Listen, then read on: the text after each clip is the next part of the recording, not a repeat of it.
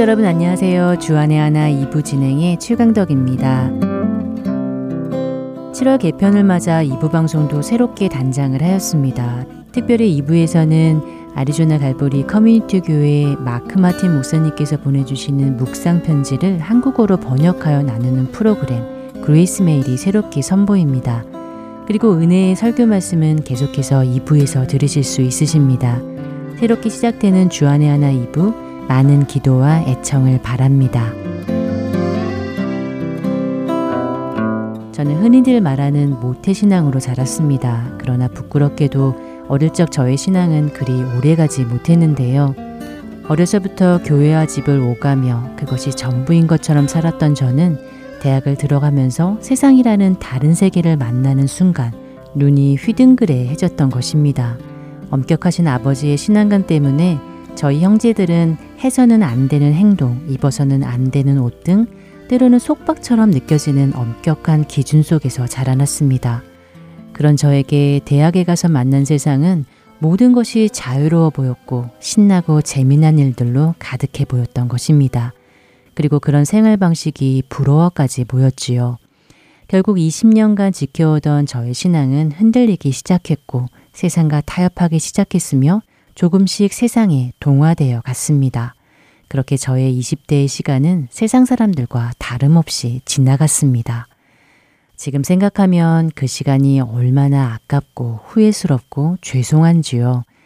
그래서인지 저는 요즘 주위에 신실한 믿음의 청년들을 보고 있으면 그들이 너무 귀해 보입니다.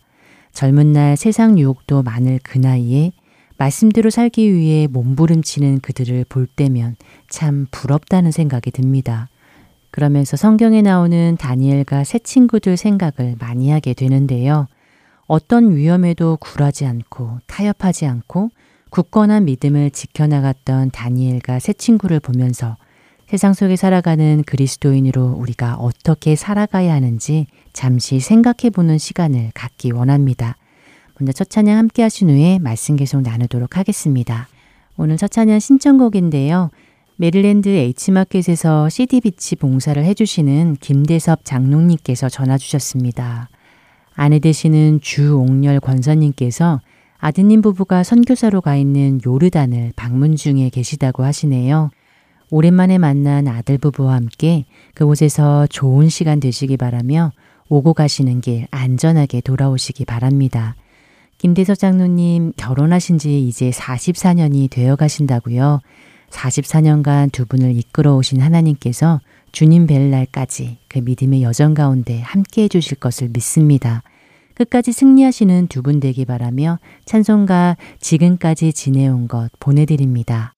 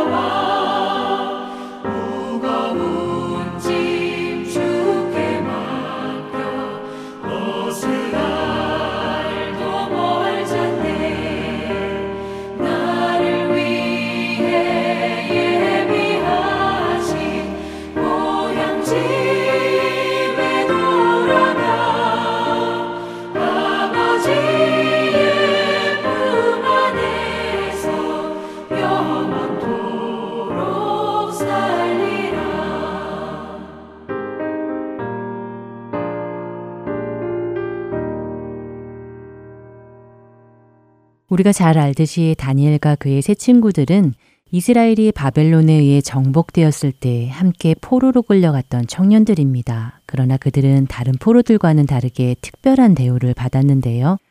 바벨론의 왕인 느부갓네살 왕이 그들 중에서도 특별히 왕족과 귀족 중에서 용모가 아름답고 지식과 학문에 뛰어난 청년들을 뽑아 데려오라고 명령을 한 것입니다.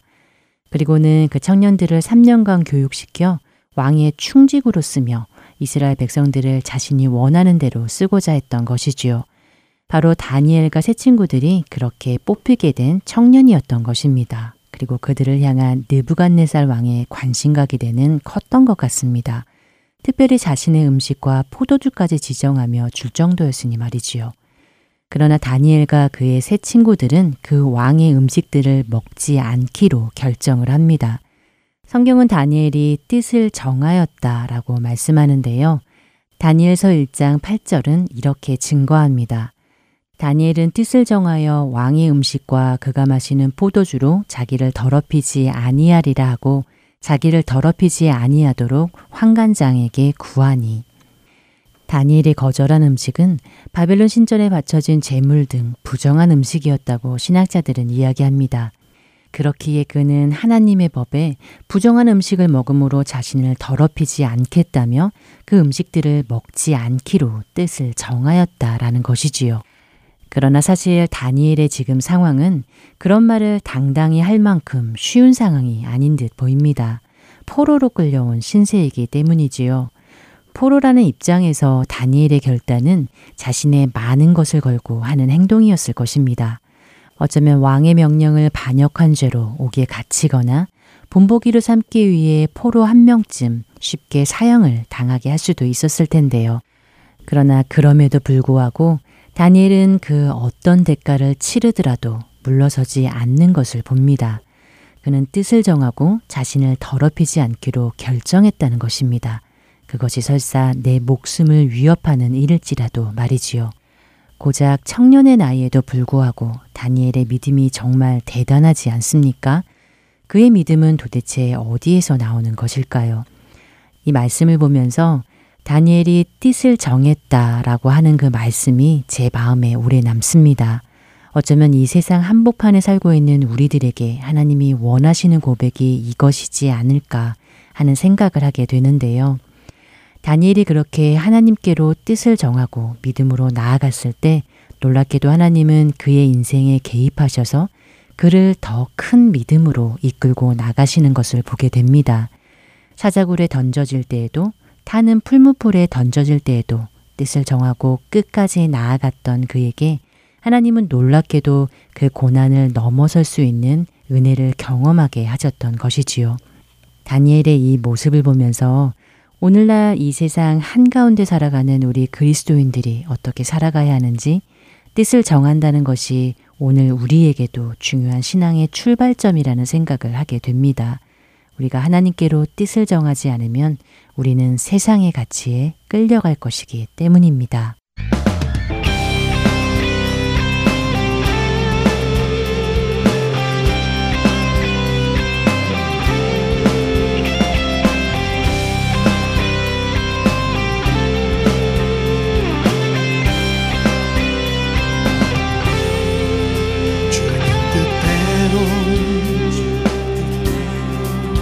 살기로 했네. 주님 뜻대로 살기로 했네. 주님 뜻대로 살기로 했네. 뒤돌아서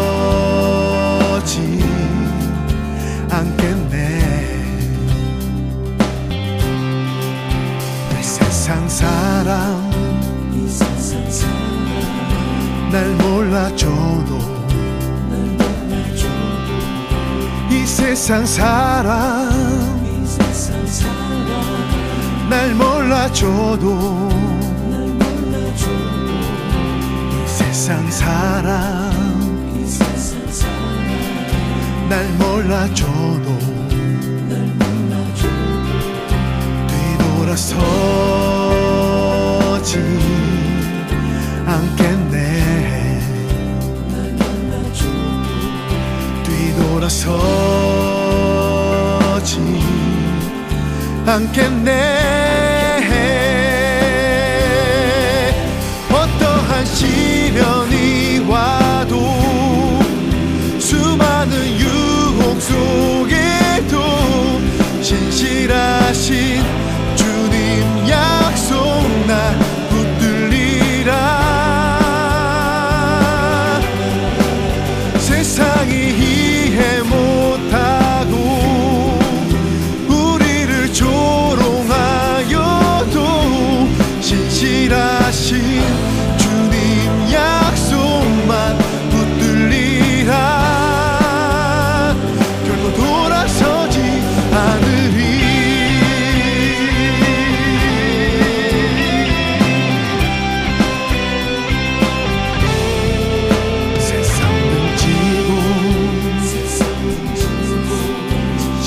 십자가 보내 세상 등지고 십자가 보내 세상 등지고 십자가 보내 뒤돌아서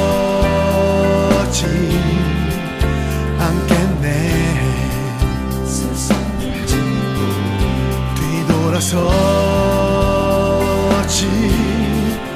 않겠네 어떠한 시련이 와도 수많은 유혹 속에도 진실하신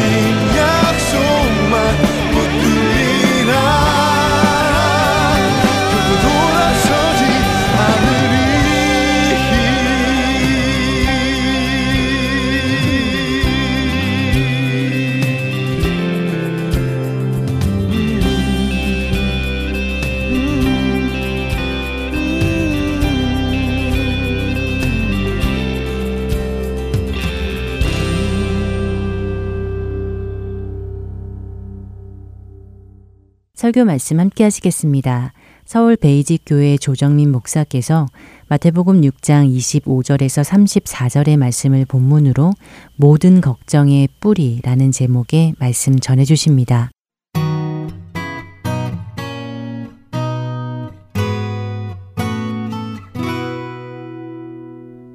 예, 오늘 우리에게 주신 말씀 마태복음 6장 25절로 34절까지 말씀입니다. 한 목소리로 읽습니다. 시작.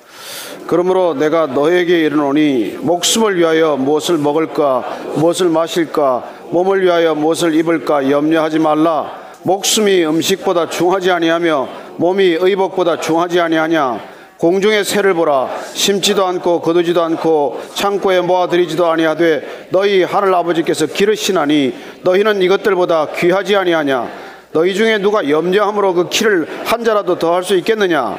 또 너희가 어찌 의복을 위하여 염려하느냐? 들의 백합화가 어떻게 자라는가 생각하여 보라. 수고도 아니하고 길쌈도 아니하느니라. 그러나 내가 너희에게 말하노니 솔로몬의 모든 영광으로도 입은 것이 이 꽃 하나만 갖지 못하였느니라. 오늘 있다가 내일 아궁이에 던져지는 들풀도 하나님이 이렇게 입히시거든 하물며 너희 일까 보냐? 믿음이 작은 자들아 그러므로 염려하여 이르기를 무엇을 먹을까 무엇을 마실까 무엇을 입을까 하지 말라. 이는 다 이방인들이 구하는 것이라. 너희 하늘 아버지께서 이 모든 것이 너희에게 있어야 할 줄을 아시느니라. 그런즉 너희는 먼저 그의 나라와 그의 의를 구하라. 그리하면 이 모든 것을 너희에게 더하시리라. 그러므로 내일 일을 위하여 염려하지 말라. 내일 일은 내일이 염려할 것이요.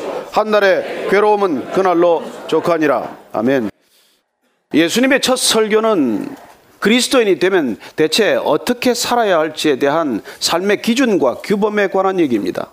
그대로 살면 돼요. 말씀하신 대로 들은 대로 살면 됩니다. 그렇게 살아갈 때 그리스도인에게는 어울릴 수 없는 단어들이 있어요. 그런 말을 들어서는 안 되는 그런 말은 실제로 존재할 수 없는 말들이 있다는 것입니다. 그 첫 번째가 이기적인 크리스찬이에요. 그건 있을 수 없는 말입니다. 내가 죽고 내 안에 그리스도가 사는데 어떻게 이기적일 수 있습니까? 그리스도인이 아니면 아니지 이기적인 크리스찬이란 있을 수 없는 일이에요. 어리석은 크리스찬 그런 말도 있을 수 없습니다. 비록 사람 눈에 어리석어 보일지 몰라도 그리스도인이 된다는 것은 하나님의 지혜가 내 안에 찾아오기 시작했다는 것이고 세상이 알 수 없는 세상을 뛰어넘는 세상의 지혜와는 비교할 수 없는 지혜로움이 내게 있다는 뜻입니다. 어떻게 그런데 어리석은 크리스찬이란 말이 있을 수 있겠어요? 오늘 우리는 본문 말씀을 읽었습니다만 이 말씀을 통해서 다시 조합될 수 없는 말을 대하게 됩니다. 그건 걱정하는 크리스찬이에요. 그래 마치 우리가 이기적인 크리스찬, 어리석은 크리스찬이 말이 안 되듯 걱정하는 크리스찬 그런 말은 없습니다. 왜 그러나 그런 말을 우리가 쉽게 부인하지 못합니까? 우리가 너무나 쉽게 걱정하기 때문이고 염려에 빠지기 때문이죠. 평생 신앙생활을 했던 한 장로님이 그런 고백을 하는 걸 들었습니다. 목사님, 제가 암 진단을 받는 날, 제가 깨달은 게 한 가지 있습니다. 제 안에 아무 믿음도 없다는 것을 깨달았습니다. 얼마나 정직한 고백입니까? 그분 뿐이겠습니까? 목사님은, 목사님들은 안 그렇겠어요? 저는 우리 그리스도인들이 정말 이 문제가 해결되지 않으면 세상 사람들과 하등 다를 바가 없다는 것입니다. 예수님께서는 그리스도인으로 살아간다는 것이 얼마나 구별된 삶인지를 말씀해 주시고 나서 그러나 우리가 바른 신앙생활을 하는데 제일 안 되는 것, 장애물이 되는 것을 지금 차례로 말씀해 주십니다. 그 첫 번째가 재물에 대한 태도라는 것이죠. 물질을 다루는 태도가 하나님을 모르는 사람과 구별되지 않으면 그건 뭐, 뭐 소용이 없다는 것이죠. 교회를 얼마나 다니건 어느 교회를 다니건 얼마나 오래 다녔건 상관없습니다. 두 번째는 우리가 이 걱정하는 태도에 달렸다는 것입니다. 생각 않는 게 아니에요. 그리고 우리가 이 걱정의 문제, 염려의 문제, 불안의 문제로부터 우리가 뿌리째 벗어나지 못한다면 우리의 신앙은 무엇을 위한 것입니까? 오늘 어쨌건 말씀을 통해서 저와 여러분이 이 불안의 문제, 염려와 걱정이라고 하는 문제, 본질을 우리가 이해하고 거기서 벗어나기를 결단해야 합니다. 그렇지 않으면 이 어려운 세상, 힘든 세상, 갈수록 불안해지는 세상, 갈수록 험악한 세상, 갈수록 죄악된 세상을 우리가 어떻게 살아가겠어요? 그러나 우리가 그리스도인이 된다는 것, 예수님이 내 안에 계신다는 것, 그것은 이 근원적인 불안에 대한 문제가 해결되었다는 뜻이에요. 그래서 오늘 말씀은 왜 우리가 여전히 불안해하는지, 왜 우리가 여전히 걱정하고 근심하고 염려하며 사는지에 관한 주님의 말씀을 듣게 됩니다. 이 말씀을 들으면서 우리가 한 절 한 절을 따라서 오늘 우리가 다시 한번 결단해야 합니다. 나는 앞으로 인생을 어떻게 살 것인가? 이 세상을 어떻게 살 것인가? 먼저 오늘 25절 말씀 한번 더 읽습니다. 시작. 그러므로 내가 너에게 이르노니 목숨을 위하여 무엇을 먹을까 무엇을 마실까 몸을 위하여 무엇을 입을까 염려하지 말라. 목숨이 음식보다 중하지 아니하며 몸이 의복보다 중하지 아니하냐. 예수님께서 오늘 먹고 마시고 입는 것은 전혀 중요하지 않다. 그런 얘기를 하시는 게 아니에요. 그런 건 다 쓰레기와 같은 것이니까 다 초월해야 한다. 이런 말씀을 하는 게 아니에요. 먹고 마시고 입는 것 중요합니다. 그러나 뭐가 더 중요하냐는 것이죠. 내 목숨과 내 몸보다 더 중요한 게 뭐 있냐고 물어보시는 것이죠. 그리고 이런 중요한 것의 우선순위를 놓치기 때문에 두려워한다는 것을 말씀해 주고 계신 것이죠. 정말 중요한 것을 안다면 그야말로 먹고 입고 마시는 것, 그 진정한 가치도 알게 된다는 말이죠. 그걸 놓치면 우선순위가 뒤바뀐다는 말이죠. 그래요, 먹고 마시는 것. 뭐 중요하긴 하지만 그게 그렇게 중요합니까? 예수님께서 40일 금식하셨습니다. 그렇게 배가 가장 고플 때, 목마를 때, 그 사탄이 찾아와서 유혹하는 것이죠. 너 실력이면, 내 능력이면 돌을 떡으로 만들 수 있지 않냐? 왜 그렇게 배고픔을 겪고 있냐?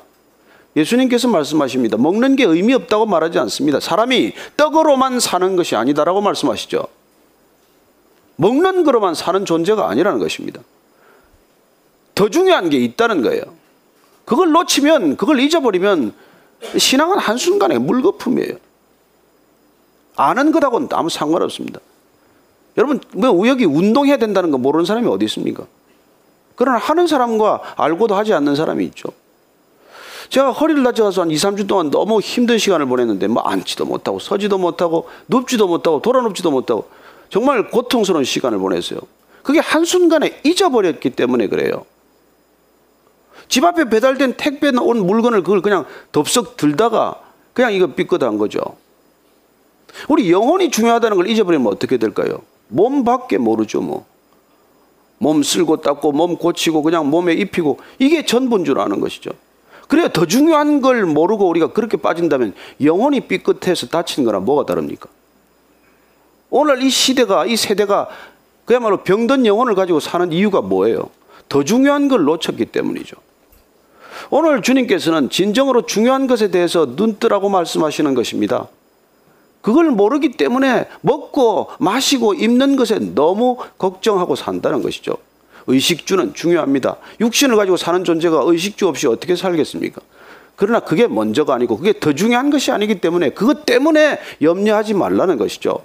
그것 때문에 걱정하는 삶을 살아서는 안 된다는 것입니다. 그 얘기를 듣고 답답해하는 어떤 모습을 보신 거겠죠. 갑자기 주님께서는 뭘 보라고 말씀하시네요. 26절 말씀 같이 읽습니다. 시작. 공중의 새를 보라. 심지도 않고 거두지도 않고 창고에 모아들이지도 아니하되 너희 하늘 아버지께서 기르시나니 너희는 이것들보다 귀하지 아니하냐. 공중의 새를 보라. 저 새가 먹는 것 걱정하냐? 걔가 씨앗을 뿌렸냐? 무슨 창고를 지어서 쌓기를 하냐? 어떻게 해서 새는 저렇게 날아다니는 것이니? 물어보는 것이죠. 이 질문의 의도는 무엇입니까? 인간이 새만도 못하느냐 이 질문 아닙니까? 새도 걱정 안 하는 걸 왜 사람이 걱정하냐 이 말 아니에요? 그러면 또 뭐 반문하겠죠. 아, 짐승들이니까 걱정 안 하고 살죠. 인간이 어떻게 걱정 안 할 수 있습니까?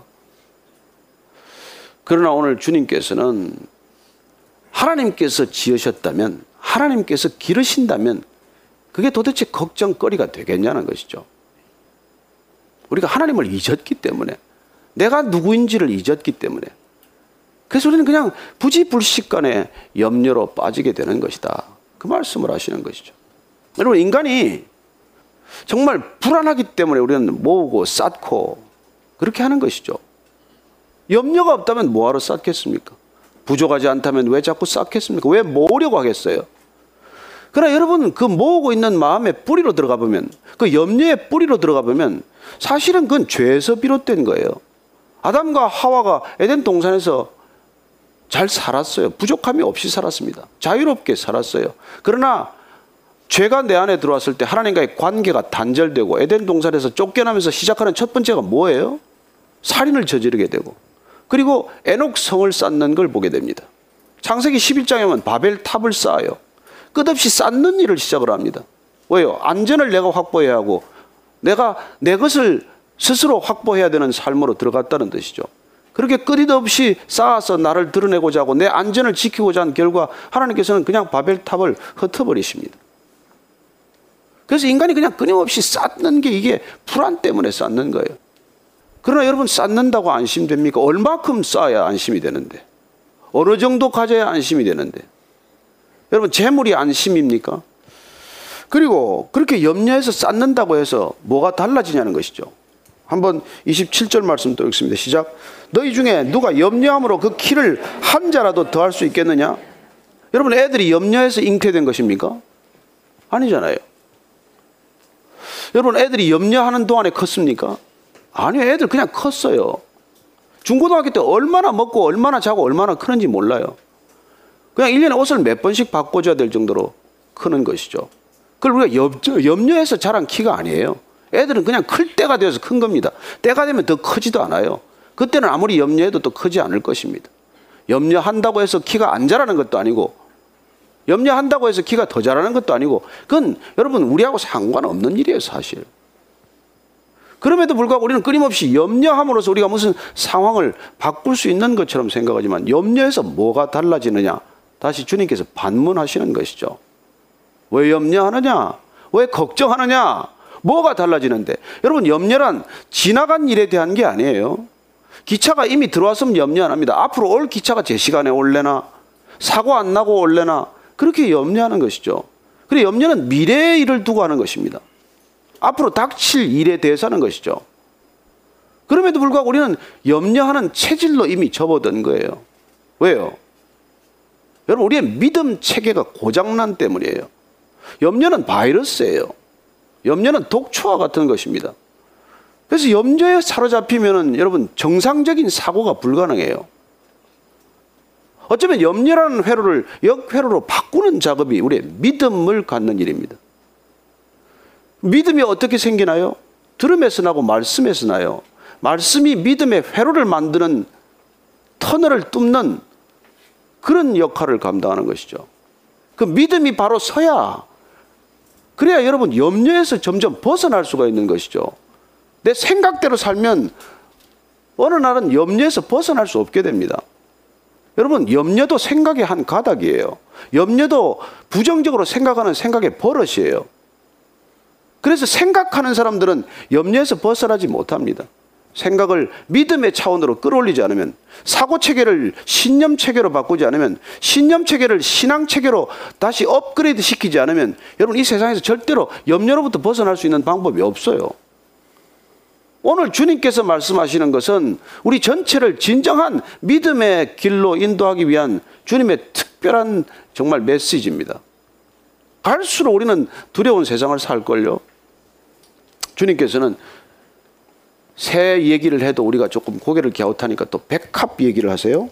28절 말씀입니다. 시작. 또 너희가 어찌 의복을 위하여 염려하느냐? 들의 백합화가 어떻게 자라는가 생각하여 보라. 수고도 아니하고 길쌈도 아니하느니라. 공중을 나는 새도 뭐 본인이 저렇게 애쓰고 참고 짓고 쌓지 않지만 들에 핀 백합화를 보라. 그 중동 지역의 백합화는 사실 아네모나나 이런 뭐 그렇게 잠시 폈다가 지는 들꽃을 말합니다. 그야말로 하루살이와 같은 거예요. 그러면 잠시 피었다가 그냥 쓰러지는 그 꽃도 저렇게 아름다운데 그 인간을 뭐 그렇게 얼마나 하나님께서 이렇게 아름답게 지었는데 옷 가지고 그렇게 자꾸 더 아름답게 꾸미려고 하느냐 그런 뜻이에요 사실은. 그러나 어쨌든 오늘 주님께서는 야 솔로몬의 그 솔로몬 왕이 입은 왕의 옷하고 이 백합화 꽃 들꽃하고 비교가 되겠니? 우리는 들꽃에 관심이 없어요. 얼마나 아름다운지 모릅니다. 우리는 열대어나 생선에 관심 없습니다. 얼마나 그 빛깔과 자태가 아름다운지 우리는 그런 아름다움을 다 놓쳤어요. 인간이 디자인한 것에 길들여진 것이죠. 여러분 하나님의 디자인과 인간의 디자인이 비교가 됩니까? 그런 완벽하고 균형 잡히고 아름다운 디자인을 어떻게 인간이 흉내내다가 지금 비슷한 일을 하고 살 뿐이지 그게 어떻게 비교가 됩니까? 그래서 오늘 주님께서는 절대로 그게 비교가 안 된다는 것이죠. 내가 너에게 말하노니 솔로몬의 모든 영광으로도 입은 것이 이 꽃 하나만 같이 못하느니라. 우리가 이걸 놓쳤기 때문에 이걸 잊어버렸기 때문에 우리 인간의 디자인에 대한 염려 그렇게 인간이 디자인하는 옷을 입어야 하는 염려에 사로잡히기 시작하는 것이죠.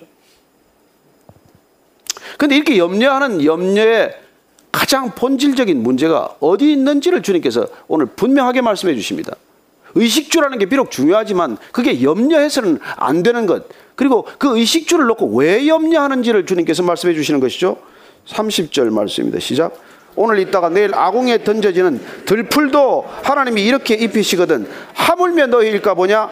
믿음이 작은 자들아, 믿음이 작은 자들아, 믿음이 작아서 그렇다는 거예요. 믿음이 없는 건 아니에요. 인간이 믿음 없는 사람 없습니다. 어떤 종류의 믿음이건 인간은 믿음 없이 살 수 있는 존재가 아니에요. 내가 걸어가는 땅이 꺼지지 않는다는 믿음, 하늘이 무너지지 않는다는 믿음, 온갖 믿음을 사실 다 갖고 있습니다. 심지어 인간은 절대 믿어서는 안 된다는 믿음, 하나님은 없다는 믿음, 무슨 믿음이든 믿음을 가지고 살고 있어요.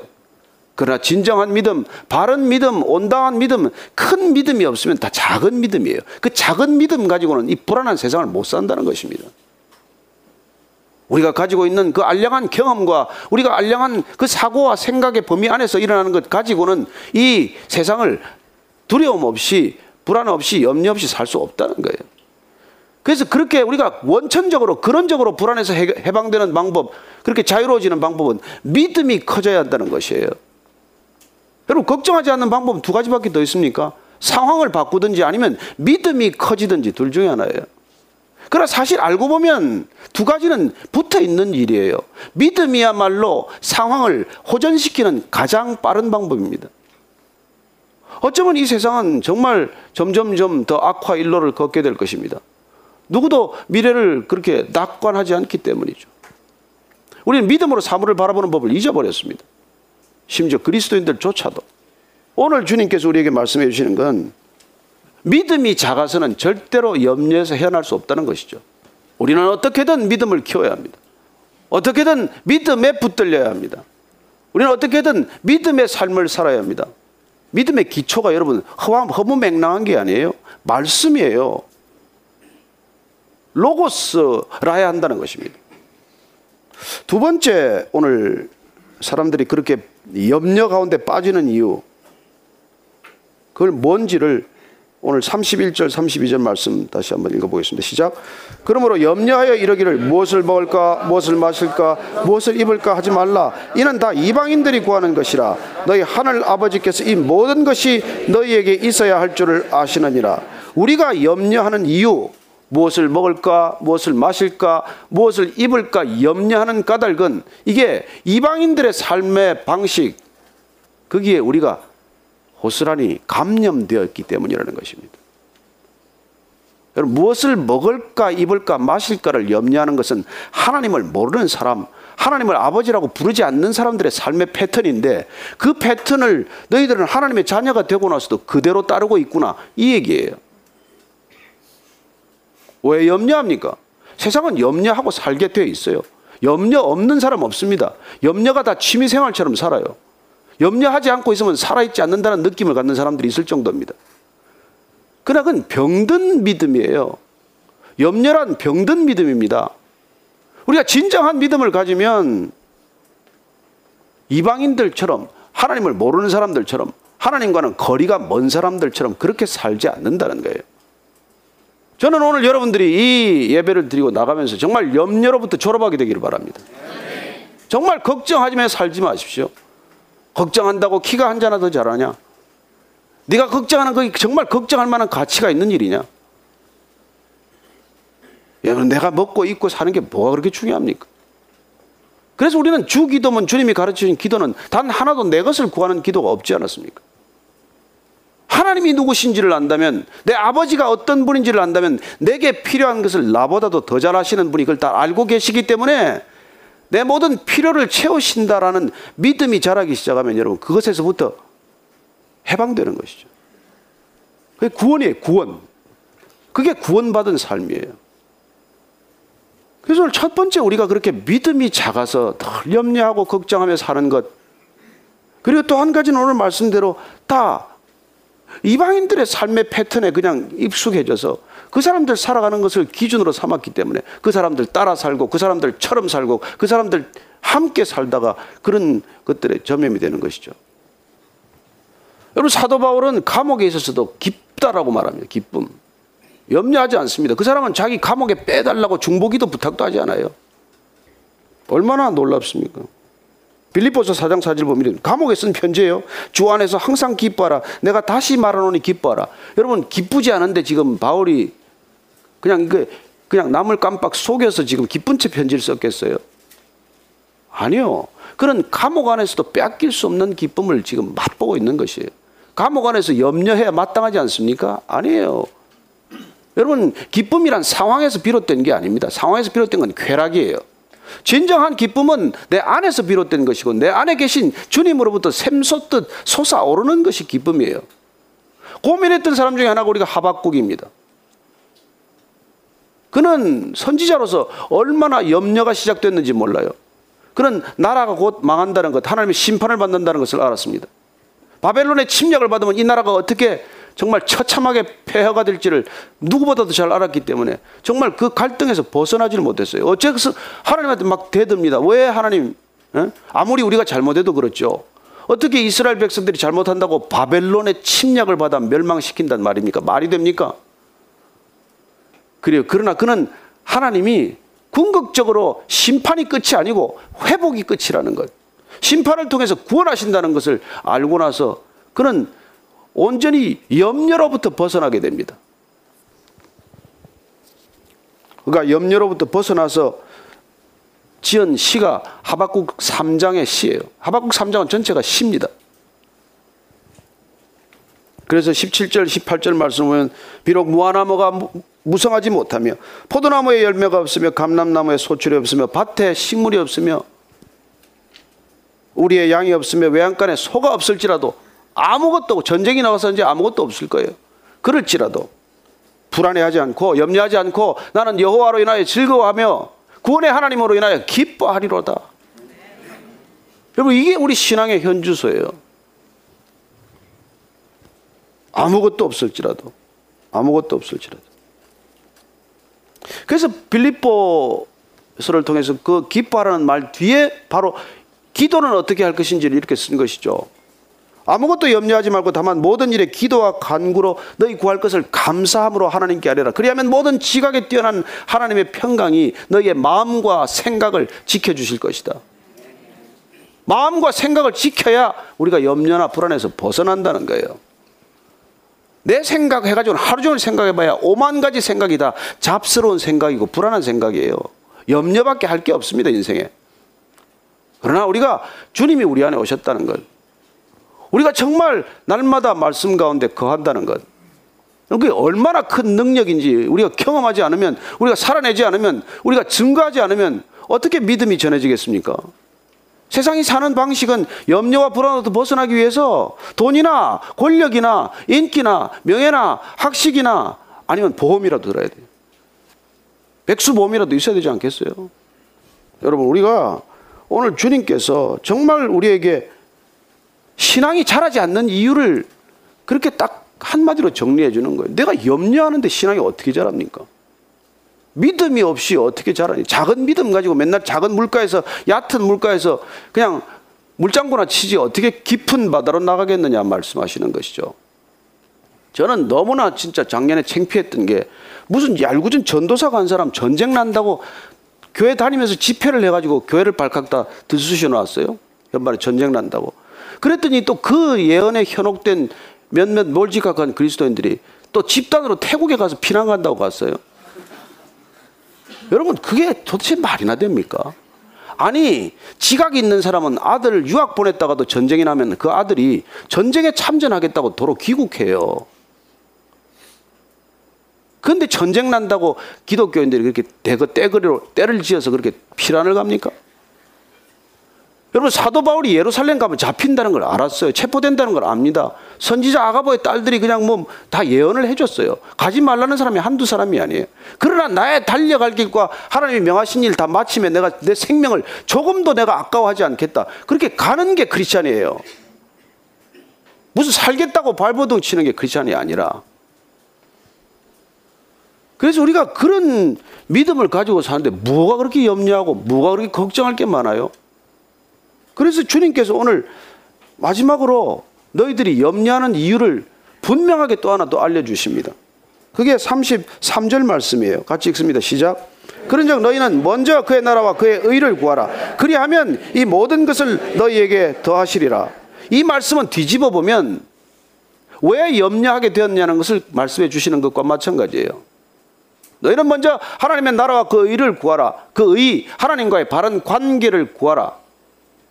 그러면 될 텐데 우리가 왜 염려하느냐면 나의 나라와 나의 의를 구하기 때문에 염려하는 거예요.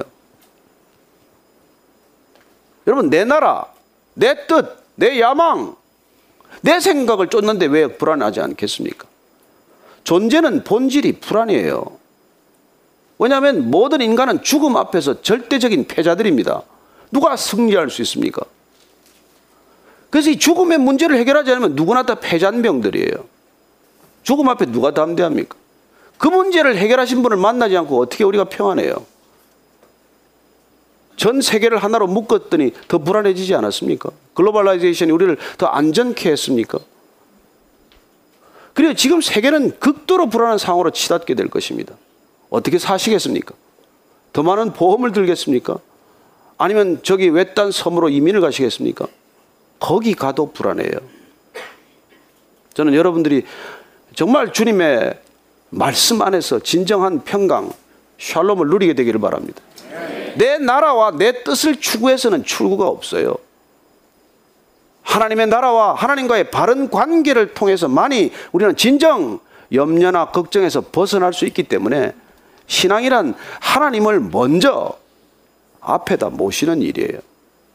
여러분, 지혜란 먼저 할 일 먼저 하고 나중 할 일 나중에 하는 일이에요. 여러분, 급한 일이 중요한 일이 아닙니다. 우리 인생은 급한 일 하다가 중요한 일 하나도 못 해요. 여러분, 내 일은 다 급한 일 같아. 내 앞에 닥친 일은 다 급한 일 같아요. 그래서 그 급한 일 나중에 쫓아다니다가 중요한 일 못하고 죽을 때 이 일이 중요한구나 깨닫는 게 그게 뭘까요?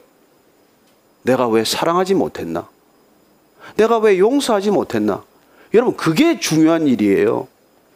나머지 내 앞에 있는, 눈앞에 있는 일은 그건 급해 보일 뿐이지 중요한 일들이 아니에요. 그 안 해도, 내가 안 해도 그만이에요. 여기 설교 제가 안 해도 아무 상관없어요. 이게 다 내 눈에 급해 보이는 일들이 이게 이게 중요한 일이 아니라고요. 내가 하나님을 아는 일, 내가 주님을 진정 따르고 있는 일, 내가 주님을 내 온 마음을 다해 사랑하는 일, 그리고 내 이웃을 정말 중심으로 용서하는 일, 이게 중요한 일이에요. 그걸 하면 여러분 염려가 안 생깁니다. 근데 급한 일만 따라가고 내일만 따라가 보십시오. 점점 더 불안할걸요. 점점 더 염려가 많아질걸요. 그래서 오늘 주님께서 우리에게 결론을 말씀해 주십니다. 34절 말씀입니다. 시작. 그러므로 내일 일을 위하여 염려하지 말라. 내일 일은 내일이 염려할 것이요. 한날의 괴로움은 그날로 족하니라. 내일 일을 위해서 염려하지 말라. 염려는 내일에 있지 오늘에 있지 않기 때문입니다. 근데 왜 내일을 놓고 네가 염려하느냐고 묻는 것이죠. 내일이 내 것이냐? 미래가 내 것이냐? 묻는 것이죠. 여러분, 내일 살아있다는 보장이 어디 있습니까? 내년에도 내가 살아있다는 보장이 어디 있어요? 내년에도 내가 여기서 설교한다는 보장이 어디 있습니까? 왜 일어나지 않은 일을 놓고 내가 염려해야 합니까? 그건 하나님께서 말씀하십니다. 내일은 나의 일이라고 말씀하십니다. 그건 인간의 소관이 아니라는 거예요. 우리가 맞닥뜨릴 수 있는 시간은 지금 여기뿐입니다. 우리는 주님이 여기 있으라면 여기를 봐야 돼요. 저기 보다가 실수하는 것입니다. 그러면 뭐 아무 일도 하지 말라는 겁니까? 아니요. 우리는 내일 종말이 올지라도 그건 내 일이 아니에요. 그건 주님의 일이에요. 오늘은 뭐 스피노자의 말처럼 사과나무를 심겠죠. 내가 하던 일을 하겠죠. 아이를 기르는 사람은 아이를 놓을 것이고, 예? 학교를 보내는 어머니는 아이들 학교를 보낼 것이고, 여러분, 내일 일은 걱정하지 마십시오. 내 소관이 아닙니다. 내일 일은 하나님의 소관입니다. 주님께서 말씀하십니다. 수고하고 무거운 짐진 자들아, 다 내게로 오라. 내가 너희를 쉬게 하리라. 무슨 짐이 제일 무겁습니까? 염려라는 짐 아닙니까? 그 짐이 제일 무거운 짐 아닙니까? 그 짐 안 내려놓고 무슨 쉼이 있습니까? 휴가를 간들 쉽니까? 무슨 뭐 직장을 떠난들 쉼이 있습니까? 염려로부터 자유롭지 않다면 어느 누구도 쉼이 없죠. 주님께서 말씀하십니다. 내가 내 괴로워하는 것 안다. 내 힘든 것 안다. 근데 말해, 네 실력이 하루 분 정도 지고 갈 실력이야. 그냥 한 날 괴로움, 그 정도면 너한테 좋게. 더 매지 마. 그 말씀을 하시는 거예요. 우리는 오늘 괴로움으로 족합니다. 오늘 시달리는 것만으로 족해요. 뭘 더 짊어질 게 뭐 있습니까? 주님께서 진정 그리스도를 만난 사람들은 자유하라고 말씀하십니다. 여러분, 걱정하지 마십시오. 걱정은 병입니다. 병든 믿음이에요. 염려는 바이러스 먹은 것입니다. 그러면 얼른 눈치채야 돼요. 염려에 끌려 들어가서도 안 되고 염려에 악순환에 말려도 안 되고 여러분 염려는 암세포보다 훨씬 많이 자랍니다. 빨리 자랍니다. 한순간에 나를 다 잡아먹어버릴걸요. 그래서 여러분들이 옴짝달싹 못하는 지경에 가서 나 공황장애 걸렸네, 나 상처받았네 하지 마시고 이미 찾아오면 주님 앞에 내려놓고 주님 앞에 엎드려서 주님께 달려가고 하나님의 나라를 먼저 구하고 여러분 하나님과의 관계를 바로 점검하면 약속하십니다. 나머지 모든 것을 내가 너에게 더하실 것이다. 여러분 이 약속을 붙들어야 돼요. 이 약속이 이루어지는 것을 경험해야 믿음이 자라요. 아 정말 하나님 나라를 먼저 구했더니 하나님과의 바른 관계를 추구했더니 나머지 것들이 차례차례 순서대로 맞아 들어가는 것을 경험하셔야 합니다. 이게 안 되면 여러분 이게 도루묵이에요. 맨날 된 것 같은데 하나도 된 게 없어요. 그러나 정말 하나님을 추구했더니 나를 추구하는 삶에서 나를 벗어나는 삶으로 갔더니 하나님을 추구하는 삶으로 갔더니 그야말로 내게 필요한 것들은 부족함이 없었더라. 비록 내 탐욕은 채워지지 않고 내가 욕심냈던 것들은 하나도 이루어진 것이 없지만 굶어 죽이지 아니하시고 아이들 제대로 크게 하시고 정말 이 땅 가운데 남한테 손가락질 받지 않고 살게 하셨다. 그러면 된 거 아닙니까? 저는 여러분들이 그렇게 당당한 하나님의 백성답게 살게 되기를 축원합니다. 그렇게 한 주 동안 걱정 없이 염려 없이 사시다가 기쁜 얼굴로 다음 주 뵙게 되기를 축원합니다. 오늘 같이 기도하실 때는 정말 주님께서 내 염려, 내 걱정, 내 모든 불안에 대한 그 모든 것들을 말씀으로 다 걷어가셨음을 고백하게 되시기를 바랍니다. 같이 기도하십시다. 하나님 아버지, 갈수록 염려가 더 많아질 수밖에 없는 세상을 살아가는 저희들이지만 말씀에 의지하여 주님 말씀하신 대로 염려하지 않고 오직 주님 바라보며 평강을 누리는 삶이 되게 하여 주옵소서. 한 주간의 삶 가운데서 주님과 동행하기 때문에 날마다 말씀이 마음팔에 새겨졌기 때문에 담대히 걷게 하시고 이미 승리하신 주님 따라 걷는 지극한 평강의 길 되게 하여 주옵소서.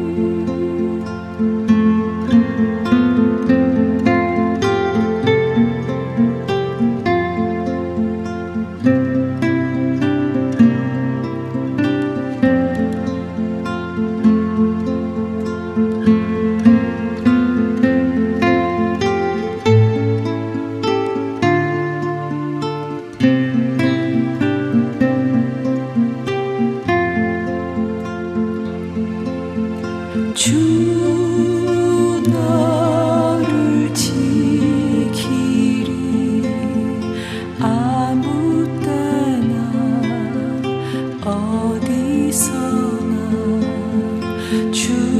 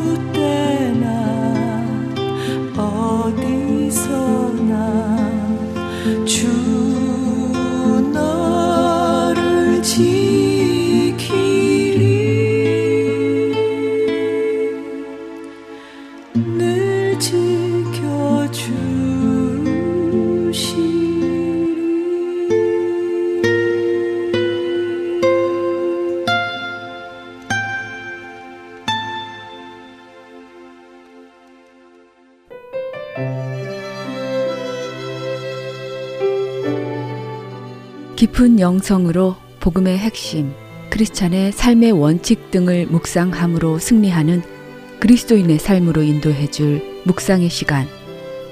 주안의 하나 오부 오스왈드 챔버스의 주님은 나의 최고봉으로 여러분을 초대합니다.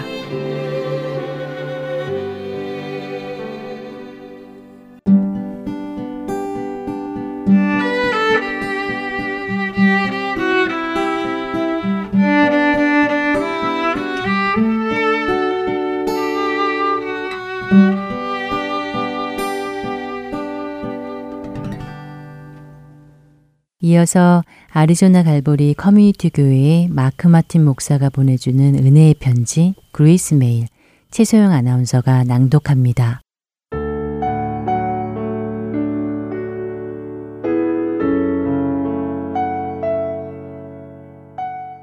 사랑을 추구하며 신령한 것들을 사모하되 특별히 예언을 하려고 하라. 고린도전서 14장 1절 어떤 이는 말했습니다. 한 사람이 하나님을 얼마나 사랑하는지 아는 방법은 그 사람이 다른 사람을 얼마나 사랑하는지 보면 알 수 있다라고요. 사도 바울은 고린도전서 13장 5절에서 사랑은 자기의 방식을 요구하지 않습니다. 라고 말하며 그리스도인의 진정한 사랑에 대해 정의합니다. 만일 이 세상 모든 사랑이 사도 바울의 이 말씀과 같은 사랑이라면 우리들의 삶 속에 있는 많은 문제들은 자연히 사라질 것입니다. 성경학자 바클레이는 이 구절을 이렇게 표현했습니다. 사랑은 자기의 권리를 강요하지 않습니다. 만일 이 세상 모든 사람들이 자기의 권리에 대해 조금 덜 생각하고 자기의 의무를 조금 더 생각한다면 오늘날 우리는 우리에게 있는 거의 모든 문제를 해결할 수 있을 것입니다. 라고요. 이처럼 자기 방식, 자기 권리를 요구하지 않는 사랑으로 다른 사람을 사랑하는 것이 예수님의 사랑을 그들에게 비추는 것입니다. 이런 사랑을 해보시지 않으시겠습니까? 여러분들이 이런 사랑을 하신다면 여러분의 결혼 생활, 또 여러분과 다른 사람들의 생활들이 변화될 것입니다. 그리고 하나님의 은혜가 여러분과 여러분의 주위에 넘칠 것입니다.